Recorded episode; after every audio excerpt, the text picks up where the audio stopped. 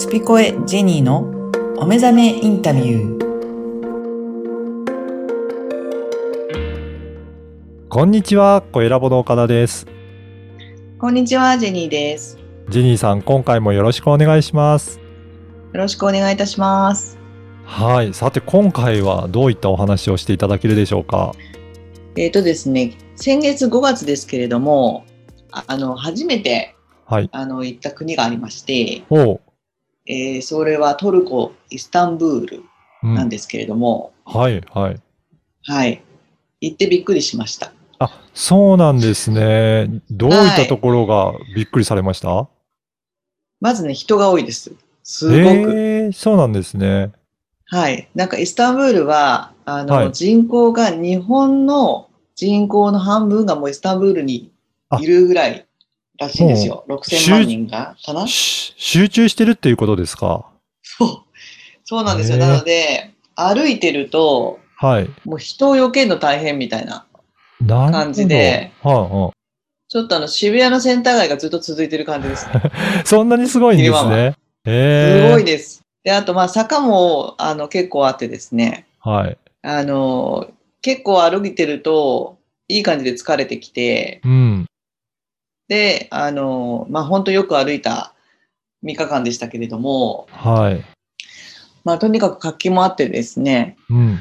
もうご存知かと思うんですけど、マスクもしなくていいですし、室内はしてくださいっていう感じなんですけどね、はい、なのですごく、期待っていう意味で言うと、あんまりすごく痛かったっていう国ではないから、はい、ほぼ、でも行ってみたいなっていうところのリストに上がった国なので行ってみたんですけども、すごく良かったです。そうなんですね。やっぱり、そういった意味でも、今の日本の状況と、そういった、海外、イスタンブールとか、そういったところだと、やっぱりちょっと雰囲気も違うなっていうところは感じられましたかね。そうですね。これはトルコに限らずなんですけれども、以前にいたエジプトにも感じたところは、なんかね、人がとにかく生きてる感じがすごく感じられたかなっていうのは、例えば海沿いのですね、レストランで食事をするっていうことであっても、はい、とにかく人も多いから、レストランもひしめき合ってるし、いい景色を見てもらいたいからって言って、大体この一軒家の、お店が3階4階ぐらいまで全部お店になってて、4階がテラスでね、はい、そこでみんなテラス席でご飯食べたりとかっていうのがもうわーってあるわけですよ、で海岸沿いを見てると、もうね、一列に並んで釣りやってるおじさんがいっぱいいて。あ、そうなんですね。そう、ちっちゃいスズキが釣れるみたいなんですけども、とにかく朝から晩まで釣りをしてるんですよね。結構優雅な感じなんですかね。はい、優雅なんだかちょっと必死なんだかわかんないんですけども、そんなところをたくさんのカモメが餌を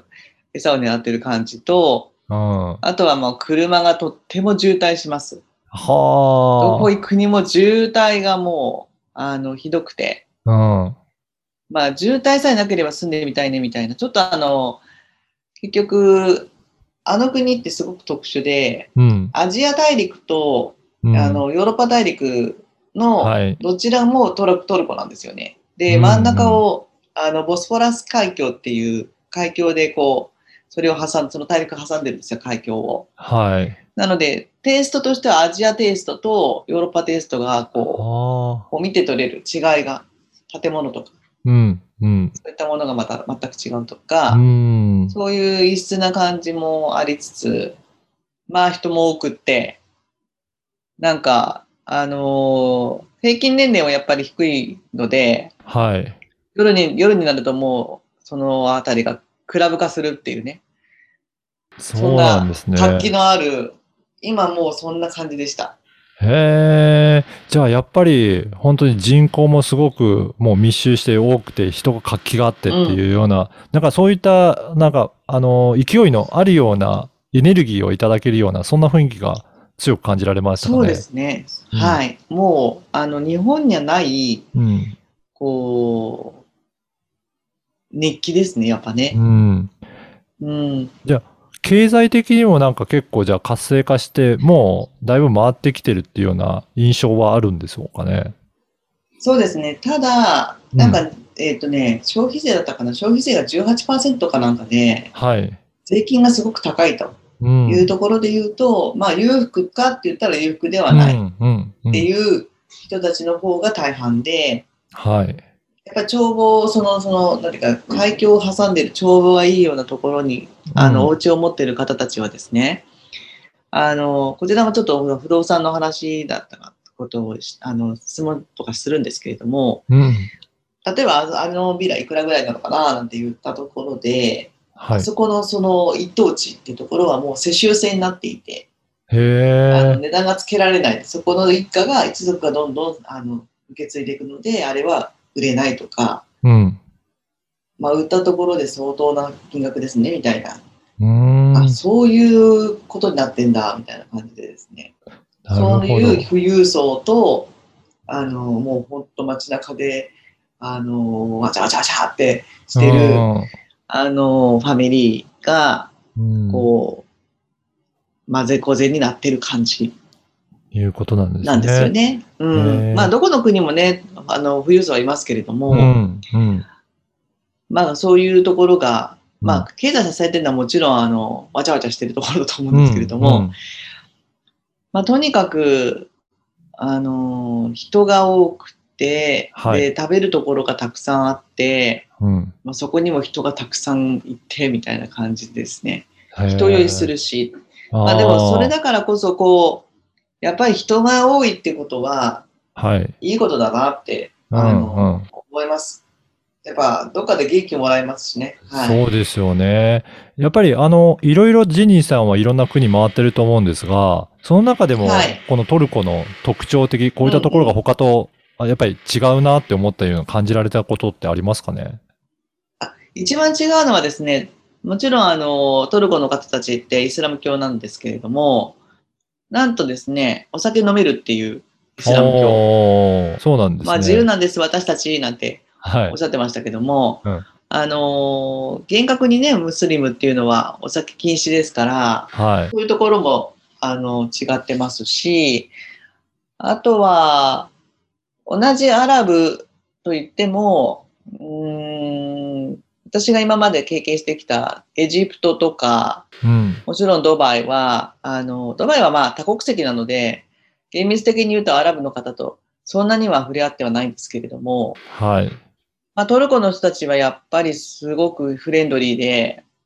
日本人好きっていうのは昔から聞いてましたけれども、はい、なんかこう、すごく笑顔が多い国で、エジプトは私の中ではもうちょっとがっつりこう、してる感じですかね。うん。っていう印象です。じゃあ、やっぱりそのあたりも雰囲気、ちょっといろいろなエジプトとも違うしっていうところで、やっぱりその辺あたりは、はいはい、やっぱり行ってみると感じれるものがやっぱあるということですよね。そうですね。まあ、うん、トルコの方がやっぱりアジア寄りなんで、うんうん、ちょっとこう親近感が湧くかなみたいな感じですし、はい、お食事も結構日本人に合う。へえ。まあ毎回トルコ料理でも最後は飽きちゃったんですけど、でも食べやすいですしね。うん。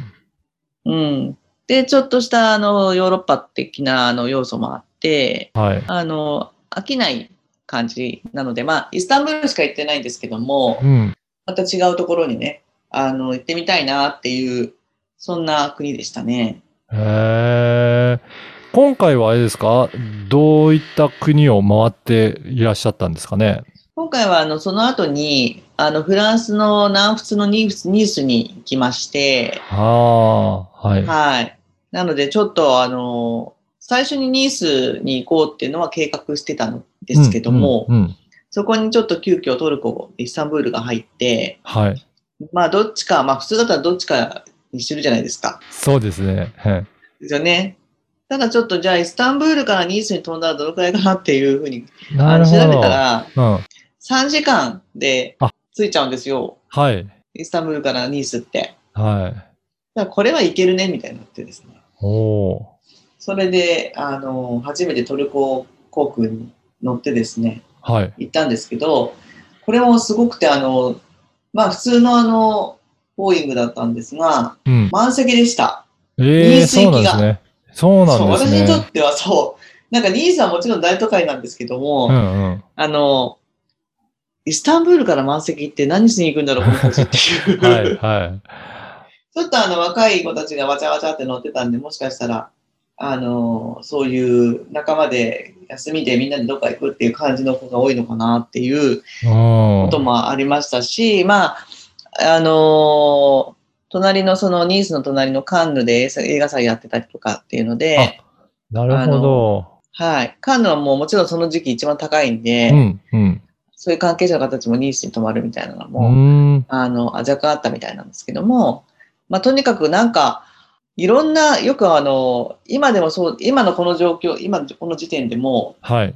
必ず空にいる人たちって一定数いるって。そういうことですね。いますよね。うんうん、それが何千人、何千万人なのかわからないですけども、うんうん、何万人なのかもわからないけど、まあ何千万人かもしれない、うん、何百万人かもしれないですけど、うん、なんかそういうふうに考えたときに、今回まあドバイからトルコ行くにも、イスタンブール行くにもですね、うん、エアバスの380っていう一番大きい2階建ての、はい、飛行機で行ったんですけど、これが満席なんですよ。へー。いやもうすごいあれですね。本当世界は動いてるんですね。動いてるんですよ。でドバイからイスタンブールまでだいたい4時間半ぐらいで着きました。はい、でトルコの空港がすごくやっぱ広くて、うん、で後から知ったんですけど、私ほらドバイしかあまり経由便っていうの風に概念がなかったんですけども、トルコも、はい、ハブ空港で。はい、トルコは経由で行ったことあるって人も、その後から出てきまして、うん、それを思えば、空港の広さがすごいって、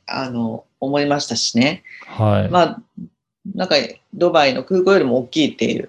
ふうに聞いてますので、うんうん、まあ、やっぱ人口がすごく動いてるっていう、うんところがもう今でもびっくり。なるほど。日本全然動いてないというか、帰ってきて私がニュースで見たのは、なんか試験的にア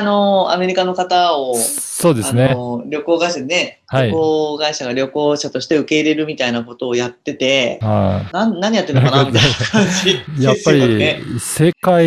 見てみると本当に日本の状況がどういったことなのかって、より比較もできるので分かっていきますね。そうですね。だからやっぱり都度ここでお話しさせていただいているように、うんうん、やっぱ外に出たときに、うん、よくわかることっていうのは、もちろん外側の情報を取るのも大切なんですけど、外から見た日本っていうのを、うん、どう考えるかは、はい、行ってみないとわからないんですよね。うん、で行くんだったらもう全然もう違う場所に行った方がいいし、はい、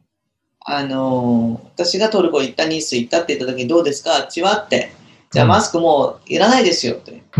言うと、うんうん、ですよねって、ですよねって言いながら日本はもうマスク外していいよって言われてるのにみんなマスクしてる。いや国民性なので、うん、なんだかなっていうのが私の中ではずっとありますね。ここをちょっと突破していったらいいんじゃないかなって思います。ありがとうございます。はい、また次回、じゃあそのニースに行ったところのお話もぜひ聞いてみたいなと思いますので、はい、また次回もよろしくお願いします。はい、よろしくお願いします。ジニーさん、今回もありがとうございました。ありがとうございました。